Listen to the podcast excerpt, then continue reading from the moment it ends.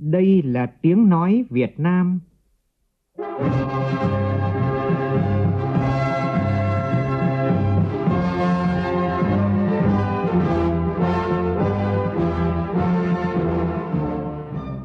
là tiếng nói Việt Nam, phát thanh từ Hà Nội, thủ đô nước Cộng hòa xã hội chủ nghĩa Việt Nam.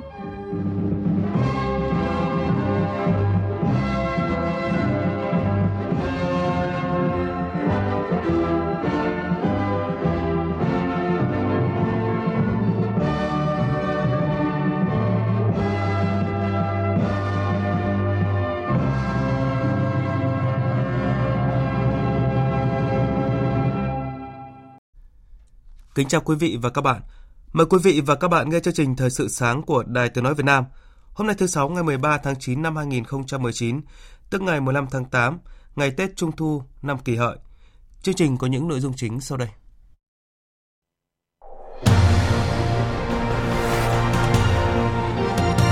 Khai mạc liên hoan trình diễn di sản văn hóa phi vật thể quốc gia và lễ hội Thành Tuyên năm 2019. Nhiều hoạt động ý nghĩa cùng các phần quà hỗ trợ cho thiếu nhi vùng khó khăn, vùng vừa bị thiên tai lũ lụt nhân dịp Tết Trung Thu. Cũng trong chương trình, biên tập viên Đài Tiếng Nói Việt Nam có bình luận Tết Trung Thu với giá trị truyền thống. Người tiêu dùng châu Âu đặc biệt ưa chuộng hàng hóa thuần Việt. Thông tin do các doanh nhân Việt Kiều ở châu Âu đưa ra đang là cơ hội lớn cho doanh nghiệp nước ta, đặc biệt khi Hiệp định Thương mại Tự do Việt Nam Liên minh châu Âu được ký kết. Trong phần tin quốc tế, Thủ tướng nhóm 4 nước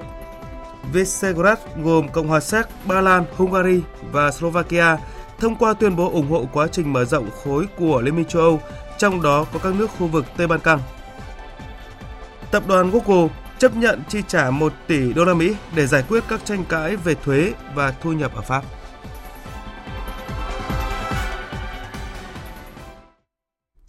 Bây giờ là tin chi tiết. Tối qua tại thành phố Tuyên Quang, tỉnh Tuyên Quang diễn ra liên hoan trình diễn di sản văn hóa phi vật thể quốc gia và khai mạc lễ hội Thành Tuyên. Tới dự có Ủy viên Bộ Chính trị, Phó Thủ tướng Thường trực Chính phủ Trương Hòa Bình, Ủy viên Bộ Chính trị, Bí thư Trung ương Đảng, Trưởng ban Tuyên giáo Trung ương Võ Văn Thưởng, Phó Chủ tịch nước Đặng Thị Ngọc Thịnh cùng đông đảo du khách trong nước và quốc tế. Phóng viên Minh Hường đưa tin.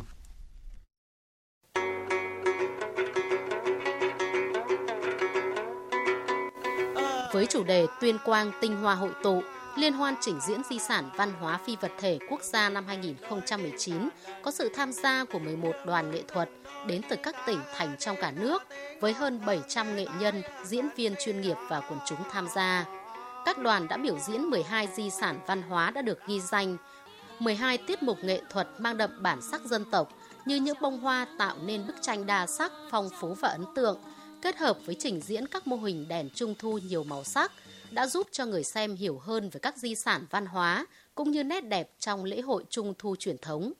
Phát biểu tại liên hoan, Ủy viên Bộ Chính trị, Phó Thủ tướng Thường trực Chính phủ Trương Hòa Bình khẳng định Việc kết hợp tổ chức các hoạt động vui chơi cho các cháu thiếu nhi với liên hoan trình diễn di sản văn hóa của quốc gia đã góp phần tạo nên một lễ hội trung thu độc đáo, sắc riêng có không chỉ của riêng Tuyên Quang mà cả vùng đất chiến khu Việt Bắc lịch sử, cách mạng, kiên trung và của toàn dân là biểu tượng là hình mẫu sống động và thành công của một mô hình xã hội hóa hoạt động lễ hội góp phần nhân lên giá trị sức sống nét đặc sắc của các di sản văn hóa các dân tộc Việt Nam.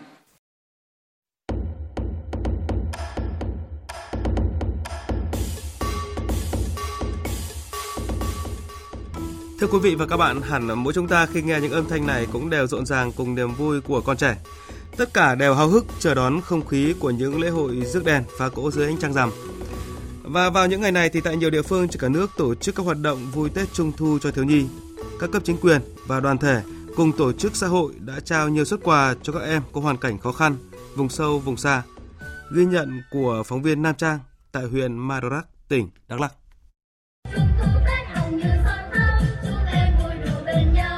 Chương trình, các em được trực tiếp tham gia lễ hội rước đèn ông sao, xem biểu diễn lân sư rồng và nhiều tiết mục văn hóa nghệ thuật vui tươi, đậm nét truyền thống như chống hội múa lân, rước đèn ông sao, lên thăm chị Hằng, em đi xem hội trăng rằm. Cùng với đó, ban tổ chức đã trao 1.000 suất quà, 30 suất học bổng, mỗi suất trị giá 800.000 đồng cho trẻ em vượt khó vươn lên trong học tập. Tặng 30 xe đạp, mỗi xe trị giá 1,5 triệu đồng cho trẻ em có hoàn cảnh khó khăn, nhà ở xa trường học. Bệnh viện Mắt Tây Nguyên tặng 50 xuất quà tổng trị giá 10 triệu đồng và huyện Madrak tặng 100 xuất quà trị giá 30 triệu đồng cho trẻ em có hoàn cảnh đặc biệt khó khăn trên địa bàn huyện. Còn tại Quảng Bình, trận lũ vừa qua khiến nhiều bản làng ở xã vùng cao Thượng Trạch, huyện Bố Trạch bị ngập, giao thông chia cắt. Bộ đội biên phòng tỉnh đã tổ chức đêm biên cương vui hội trăng rằm cho thiếu nhi. Và đây là món quà đầy ý nghĩa đối với học sinh vùng cao, vùng bị ngập lụt.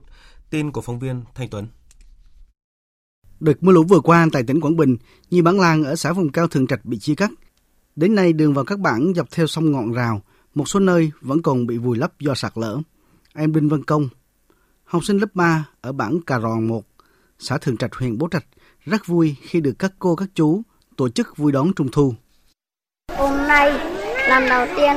em thấy vui như thế này vì được các chú bộ đội đến để trao Tết Trung Thu cảm thấy rất là vui. Em mong muốn năm nào cũng có Tết Trung Thu vui vẻ như thế này. Thượng tá Đinh Xuân Hùng, Phó Chính ủy Bộ Chỉ huy Bộ đội Biên phòng tỉnh Quảng Bình cho biết,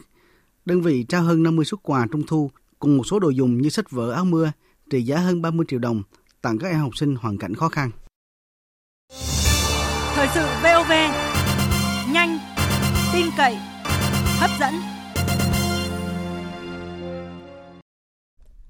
Tiếp tục phiên họp thứ 37, hôm nay, Ủy ban Thường vụ Quốc hội cho ý kiến về việc giải trình tiếp thu chỉnh lý dự án luật sửa đổi bổ sung một số điều của luật kiểm toán nhà nước. Phóng viên Lại Hoa thông tin. Dự án luật sửa đổi bổ sung một số điều của luật kiểm toán nhà nước đã chỉnh Quốc hội cho ý kiến lần đầu tại kỳ họp thứ 7. Một trong những nội dung còn ý kiến khác nhau đó là liên quan đến quy định để tránh trồng chéo giữa thanh tra, kiểm tra và kiểm toán. Đây là vấn đề trọng tâm đặt ra yêu cầu sửa đổi luật kiểm toán nhà nước nêu rõ trong nghị quyết 18. Hiện nay, việc trồng chéo giữa thanh tra các cấp kiểm toán nhà nước vẫn đang diễn ra và chưa được khắc phục. Trong khi đó, các quy định của dự thảo luật còn chung chung, chưa giải quyết được vấn đề thực tiễn đặt ra, nhất là khắc phục tình trạng trồng chéo giữa kiểm toán nhà nước với thanh tra chuyên ngành của các bộ và thanh tra địa phương. Theo Ủy ban Tài chính Ngân sách của Quốc hội, dự thảo luật cần quy định rõ nguyên tắc phối hợp để tránh trồng chéo trong lập kế hoạch, nguyên tắc cách thức xử lý trồng chéo trong hoạt động thanh tra kiểm toán và kế thừa kết quả của nhau giữa kiểm toán nhà nước và thanh tra các cấp. Cũng trong hôm nay, Ủy ban Thường vụ Quốc hội cho ý kiến về dự án luật sửa đổi bổ sung một số điều của luật ban hành văn bản quy phạm pháp luật.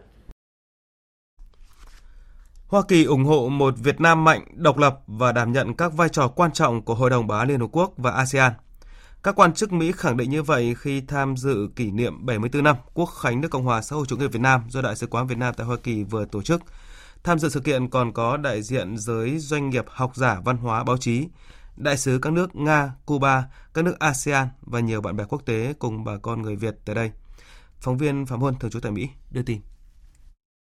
Phát biểu tại buổi lễ, Đại sứ Hà Kim Ngọc đánh giá quan hệ đối tác toàn diện Việt Nam Hoa Kỳ đã có những bước phát triển năng động, mạnh mẽ trên cả chín trụ cột hợp tác, trên cơ sở hiểu biết và tôn trọng độc lập, chủ quyền, toàn vẹn lãnh thổ và thể chế chính trị của nhau.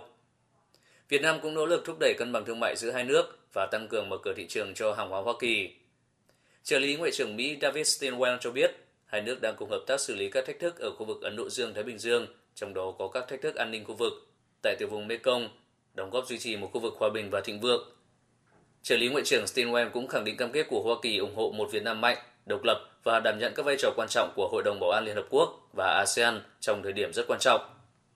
Phó trợ lý của Tổng thống, Giám đốc cao cấp về châu Á của Hội đồng An ninh Quốc gia Matt Pottinger khẳng định quan hệ đối tác toàn diện Việt Nam-Hoa Kỳ hiện trên đà phát triển mạnh mẽ hơn bao giờ hết. Hoa Kỳ tiếp tục ủng hộ Việt Nam bảo vệ độc lập và chủ quyền tại Biển Đông, cũng như phối hợp của hai nước trong bảo đảm tự do hàng hải tại Ấn Độ Dương Thái Bình Dương. Hạ nghị sĩ Ted Yoho nêu rõ, các tàu Trung Quốc đã vào vùng đặc quyền kinh tế của Việt Nam tại Biển Đông và khẳng định Hoa Kỳ sẽ luôn sát cánh cùng ASEAN và Việt Nam chống lại hành vi bắt nạt của Trung Quốc đối với các nước trong khu vực. Còn theo tin của phóng viên Ngọc Thạch thường trú tại Ai Cập, tối qua tại Cairo, Đại sứ quán Việt Nam tại Ai Cập cũng đã tổ chức kỷ niệm 74 năm Quốc khánh mùng 2 tháng 9. Tham dự sự kiện có Thứ trưởng Bộ Ngoại giao Ai Cập Hani Selim, Thứ trưởng Bộ Hợp tác và Đầu tư Ai Cập cùng đại sứ các nước tại Cairo, đại diện các tổ chức quốc tế và nhiều quan khách. Liên quan tới việc tàu khảo sát địa chất Hải Dương 8 của Trung Quốc quay lại vi phạm vùng biển Việt Nam, người phát ngôn Bộ Ngoại giao Việt Nam Lê Thị Thu Hằng nêu rõ, Việt Nam kiên quyết phản đối hoạt động của nhóm tàu Trung Quốc, đồng thời yêu cầu Trung Quốc lập tức rút nhóm tàu khảo sát Hải Dương địa chất 8 ra khỏi vùng đặc quyền kinh tế và thềm lục địa của Việt Nam. Việt Nam kiên quyết phản đối việc nhóm tàu khảo sát địa chấn Hải Dương 8 của Trung Quốc tiếp tục các hành động vi phạm nghiêm trọng quyền chủ quyền, quyền tài phán của Việt Nam trên vùng biển của Việt Nam được xác định phù hợp với các quy định của Công ước Liên Hợp Quốc à, về luật biển 1982. Việt Nam cũng đã nêu quan điểm về những ảnh hưởng tiêu cực do hoạt động vi phạm của nhóm tàu Hải Dương 8 đối với quan hệ hữu nghị giữa hai nước, hòa bình, an ninh, ổn định ở Biển Đông cũng như ở khu vực. Việt Nam yêu cầu Trung Quốc chấm dứt ngay vi phạm nghiêm trọng này và rút toàn bộ nhóm tàu nói trên ra khỏi vùng biển của Việt Nam. Người phát ngôn Bộ Ngoại giao Việt Nam cũng cho biết các lực lượng chức năng của Việt Nam vẫn đang tiếp tục triển khai các biện pháp thực thi chủ quyền, quyền chủ quyền và quyền tài phán theo đúng pháp luật Việt Nam và luật pháp quốc tế. Thưa quý vị, những hành vi ngang ngược và phi pháp của Trung Quốc trên Biển Đông thời gian gần đây đã khiến cộng đồng quốc tế đặc biệt quan ngại. Mới đây nhất, trang mạng EuroAsia Review đăng tải bài xã luận có nhan đề Tôn trọng luật pháp, hòa bình là ưu tiên hàng đầu tại Biển Đông của nhà báo Indonesia. Phóng viên Hương Trà thông tin. Nhà báo, nhà quan sát quan hệ quốc tế kỳ cựu của Indonesia, ông Viera Mala Anchacha đã vạch trần tính phi pháp trong các hành động của Trung Quốc trên Biển Đông và cho rằng quốc tế cần tiếp tục lên án gia tăng sức ép buộc Trung Quốc rút tàu của mình ra khỏi vùng biển các nước trong khu vực.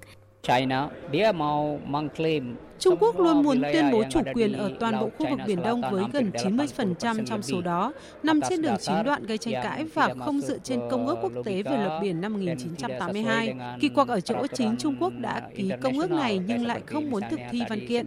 Tòa trọng tài quốc tế đã bác bỏ tuyên bố về đường chín đoạn nhưng Trung Quốc vẫn phớt lờ và tiếp tục áp đặt chủ quyền một cách cưỡng bức trên Biển Đông. Theo nhà báo Iveramala, đây không phải là lần đầu tiên và Việt Nam không phải là quốc gia duy nhất Trung Quốc thực hiện các hành vi đe dọa. Các hành động phi pháp của Trung Quốc trên Biển Đông được nhà báo Indonesia liệt kê như bồi đắp, xây đảo nhân tạo trái phép, ngăn chặn hoạt động đánh bắt cá và khai thác dầu ngay trong vùng biển của các quốc gia láng giềng như Malaysia hay Việt Nam, hoạt động trái phép ở Trường Sa, đánh chìm tàu cá Philippines, đưa chiến hạm và tàu sân bay liêu ninh qua vùng biển Philippines, đưa tàu tuần tra trong vùng đặc quyền kinh tế của Malaysia. Gần đây nhất là vi phạm của Trung Quốc trên vùng biển Việt Nam. Việc Trung Quốc đưa tàu vào bãi tư chính, khu vực chỉ cách bờ biển Việt Nam chưa tới 200 hải lý là một minh chứng. Rõ ràng là vùng biển này thuộc vùng đặc quyền kinh tế của Việt Nam theo Công ước Liên Hợp Quốc về luật biển năm 1982. Khu vực này cách bờ biển Trung Quốc tới 600 hải lý. Trung Quốc đã có những hành vi gây rối, đe dọa an ninh không chỉ với Việt Nam mà còn với các quốc gia khác như Philippines, Malaysia và thậm chí là cả Indonesia, quốc gia không có tuyên bố trên vùng biển này. Người tiêu dùng nhiều nước ở châu Âu đang đặc biệt ưa chuộng hàng hóa thuần Việt. Đây là thông tin được nhiều doanh nhân kiều bào đưa ra tại hội nghị phát huy nguồn lực kiều bào hỗ trợ doanh nghiệp thành phố Hồ Chí Minh tham gia hiệp định thương mại tự do Việt Nam Liên minh châu Âu vừa diễn ra. Tại hội nghị hơn 100 đại biểu đại diện cho các hiệp hội doanh nghiệp Việt Nam ở nước ngoài, hiệp hội doanh nghiệp nước ngoài ở Việt Nam và doanh nhân kiều bào cũng đã nêu nhiều ý kiến cụ thể để tăng khả năng xuất khẩu hàng hóa Việt Nam vào châu Âu. Tin của phóng viên Minh Hạnh. Từ thực tế sản xuất kinh doanh ở châu Âu, đại diện một số hiệp hội doanh nghiệp Việt Nam ở châu Âu cho rằng có một số yếu tố chưa được doanh nghiệp Việt Nam chú trọng. Cụ thể như ngoài đáp ứng tiêu chuẩn hàng hóa, doanh nghiệp chưa thực sự đi sâu khảo sát thị trường châu Âu để nắm bắt xu hướng tiêu dùng, từ đó định hướng sản xuất cho ra những sản phẩm được thị trường này ưa chuộng. Thêm vào đó, doanh nghiệp Việt cũng chưa có sự nghiên cứu xác đáng về văn hóa tiêu dùng của từng quốc gia trong Liên minh châu Âu, cách lựa chọn hàng hóa của người châu Âu dựa trên tên gọi sản phẩm và ấn tượng đối với Việt Nam, vân vân. Tất cả những việc cụ thể này, doanh nhân Việt Nam ở nước ngoài nói chung, ở châu Âu nói riêng sẵn sàng tư vấn cho doanh nghiệp Việt Nam để sản xuất kinh doanh tốt hơn, tận dụng tối đa cơ hội khi EVFTA có hiệu lực. Ông Nguyễn Hải Nam, Chủ tịch Hiệp hội Doanh nhân Việt Nam tại Pháp cho biết. Các nước Tây Âu như Pháp, Đức, Ý thì họ ờ, chuộng những cái gì thuần Việt. Đừng quên ờ, sản phẩm là một chuyện ờ, cạnh tranh rất là cao. Khi mà họ quan tâm là cái gì mà thuần túy Việt Nam, ngay cả cái tên Tôi nói vì vậy à, tôi gửi đến thông điệp là khi mà mình có một cái hàng hóa nào của Việt Nam đạt chuẩn rồi, mình phải nghĩ đến thích cái tên của Việt Nam chứ không phải là tên nước ngoài. Thành phố Hồ Chí Minh hiện có 350.000 doanh nghiệp, bình quân mỗi năm có 40.000 doanh nghiệp thành lập mới và thị trường châu Âu được doanh nghiệp đặc biệt quan tâm, đầu tư sản xuất theo tiêu chuẩn của thị trường này.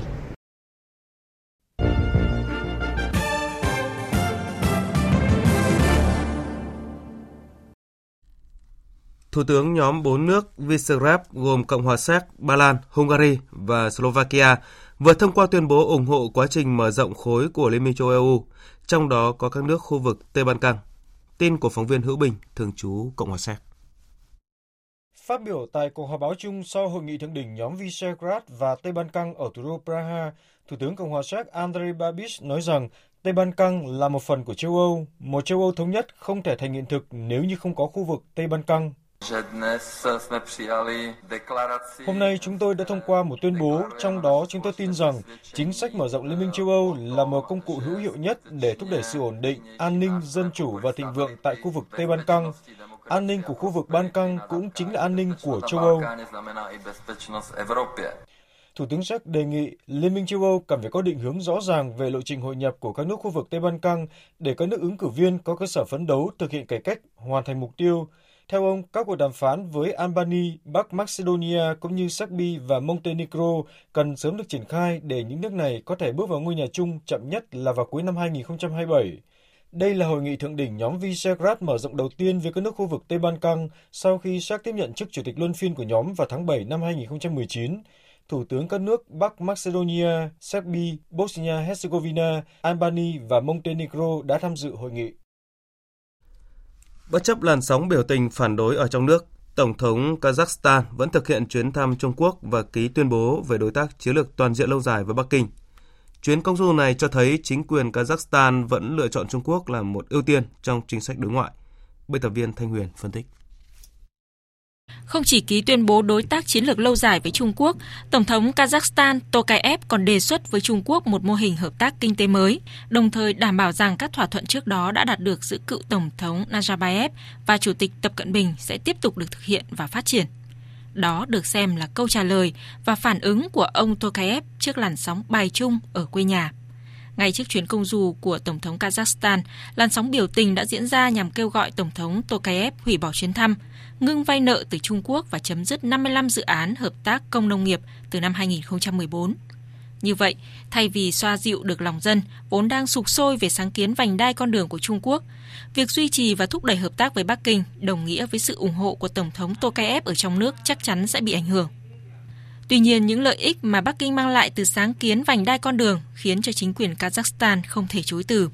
Hiện Trung Quốc đã trở thành một trong những đối tác kinh tế và thương mại nước ngoài lớn nhất của Kazakhstan. Vì thế, dù biết sẽ vấp phải sức ép ở trong nước, nhưng sức hút của sáng kiến vành đai con đường đã khiến cho Tổng thống Tokayev vẫn chấp nhận nằm trong vành đai ấy của Bắc Kinh. Tập đoàn công nghệ Google của Mỹ vừa đồng ý trả số tiền 945 triệu euro tương đương 1 tỷ đô la Mỹ để giải quyết vụ tranh cãi về thuế thu nhập tại Pháp theo một thỏa thuận dàn xếp giữa hai bên. Theo thỏa thuận được công bố tại tòa án Pháp, Google đồng ý nộp phạt 500 triệu euro về tội trốn thuế và thêm 465 triệu euro để giải quyết các đơn kiện của cơ quan thuế vụ Pháp. Hồi tháng 7 năm nay, Pháp đã trở thành quốc gia đầu tiên trên thế giới thông qua luật áp thuế đối với các đại gia công nghệ của Mỹ, bất chấp Tổng thống Mỹ Donald Trump đã yêu cầu mở cuộc điều tra về kế hoạch này của Pháp. Luật mới của Pháp được đặt tên là GAFA, viết tắt chữ cái đầu của bốn tập đoàn công nghệ khổng lồ, đó là Google, Apple, Facebook và Amazon. Theo luật này, chính phủ Pháp sẽ đánh thuế 3% đối với doanh thu hàng năm của các công ty công nghệ lớn đang cung cấp dịch vụ cho người tiêu dùng Pháp. Tiếp theo là tin thể thao.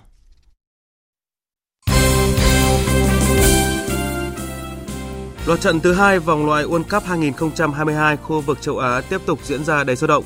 Đã có những bất ngờ xảy ra, đó là Singapore thắng Palestine với tỷ số 2-1, qua đó tạm dẫn đầu bảng D sau hai lượt ờ, đấu. Cũng ở bảng D, đội tuyển Yemen hòa Ả Rập Xê Út với tỷ số 2 đều. Một đội bóng rất mạnh của châu Á không thể có 3 điểm trong lượt trận đêm qua là Qatar bất ngờ bị Ấn Độ cầm hòa không bàn thắng.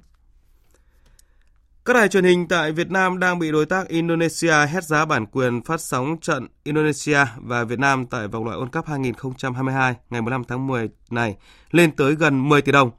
Đây là mức giá cao chưa từng có cho một trận đấu riêng lẻ của đội tuyển Việt Nam.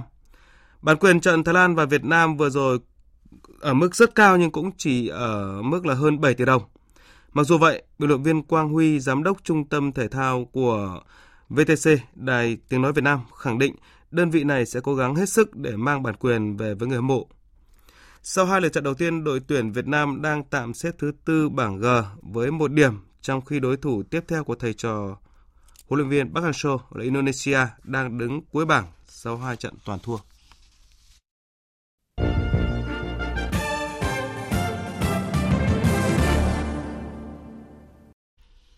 Thưa quý vị và các bạn, như vậy là một mùa Tết Trung Thu, Tết của gia đình, của tình thân lại đến với tiếng chống lân rộn ràng, với niềm háo hức của các em nhỏ đi rước đèn, chở phá cỗ đêm rằm. Dù xã hội đang ngày càng phát triển theo hướng hiện đại thì những giá trị tinh thần, những nét đẹp văn hóa truyền thống của Tết Trung Thu xưa vẫn đang được gìn giữ và phát huy. Đó không chỉ nhằm thỏa mãn nhu cầu thực tế mà còn là yêu cầu đặt ra để những giá trị văn hóa của dân tộc luôn trường tồn mãi với thời gian.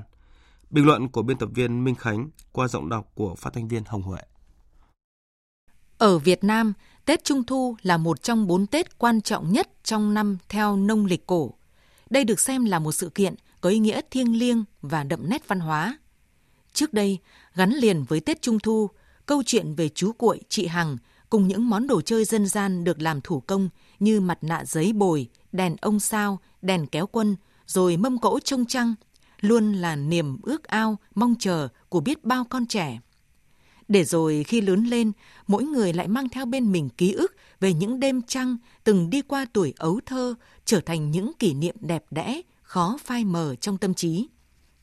Đến nay, cuộc sống hiện đại bon chen xô bồ đã và đang khiến những giá trị văn hóa truyền thống có nguy cơ bị mai một lãng quên. Ánh sáng của đêm trăng rằm đang dần thay thế bởi ánh sáng nhân tạo của đèn màu của những trò chơi điện tử. Những chiếc đèn trung thu hình con cá, con thỏ, ông sao trở nên lép vế trước những máy bay, xe tăng, đèn kéo quân chạy bằng pin, muôn hình muôn vẻ. Chưa kể, ý nghĩa của Tết Trung Thu, Tết của gia đình, của tình thân cũng bị biến tướng, trở thành lý do để nhiều người lợi dụng biếu xén quà cáp cấp trên, hòng mưu cầu lợi danh. Tết Trung Thu vì thế phần nào đó đã trở nên lệch lạc, xa dần với các giá trị truyền thống. Không thể phủ nhận theo thời gian, mọi việc đều có sự thay đổi nhất định. Câu chuyện đón Tết Trung Thu hẳn nhiên mỗi thời, mỗi năm cũng sẽ khác đi. Vậy nhưng, ý nghĩa về sự sum họp, gắn kết tình thân và chăm lo cho thiếu nhi vào mỗi dịp Tết đoàn viên rất cần được giữ nguyên giá trị. Bởi lẽ, đây chính là liều thuốc nuôi dưỡng tâm hồn, xây dựng nhân cách cho con trẻ, những mầm non tương lai của đất nước, để các em hiểu rằng cho dù cuộc sống có thay đổi thế nào, thì giá trị, bản sắc văn hóa truyền thống vẫn luôn có chỗ đứng riêng, luôn được trân trọng, phát huy và gìn giữ. Thời gian gần đây, không khó để nhận ra vào mỗi dịp Tết Trung Thu, câu chuyện bảo tồn, quảng bá các giá trị văn hóa truyền thống mang đến cho các em thiếu nhi một sân chơi bổ ích, an toàn và lành mạnh đang được cộng đồng và xã hội lưu tâm. Nhiều không gian trưng bày kèm theo các hoạt động tương tác đã và đang làm sống dậy các tinh hoa nghệ thuật truyền thống, không chỉ giúp các nghệ nhân, các thợ thủ công có thêm động lực sống với nghề, mà còn góp phần tạo cơ hội cho đồ chơi thủ công Việt Nam vượt qua nguy cơ mai một. Đây cũng là điểm đến để mỗi người yêu mến văn hóa dân gian, đặc biệt là các em nhỏ, có được những trải nghiệm quý giá, giúp cho thế hệ ngày nay hiểu hơn về những giá trị truyền thống, nhắc nhớ mỗi người không bao giờ quên những ngày tháng đẹp đẽ đã qua. Có dịp đi qua con phố cổ của Hà Nội, ngắm nhìn những chiếc mặt nạ, đầu lân bằng giấy bồi, những chú tễu, những đèn ông sao chống tiêu hay những con tỏ he bằng bột nhiều màu sặc sỡ. Cảm giác mùa trung thu xưa vẫn vẹn nguyên. Có lẽ ý nghĩa nhân văn của Tết Trung Thu chính là ở chỗ đó. Chúng ta ai rồi cũng sẽ lớn lên, nhưng những giá trị truyền thống thì luôn còn mãi. Những giá trị mà mỗi người đều nên biết, nên nhớ và nên trân trọng để lưu giữ, bảo tồn và phát huy. Đây cũng là cách để mỗi người cảm nhận được trọn vẹn ý nghĩa của Tết đoàn viên. Quý vị và các bạn vừa nghe bình luận Tết Trung thu với giá trị truyền thống.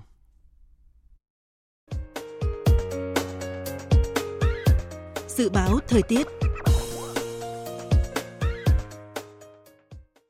Phía Tây Bắc Bộ ngày nắng, đêm có mưa rào và rông vài nơi, nhiệt độ từ 23 đến 34 độ, có nơi trên 34 độ. Phía Đông Bắc Bộ ngày nắng, đêm có mưa rào và rông vài nơi, nhiệt độ từ 24 đến 35 độ.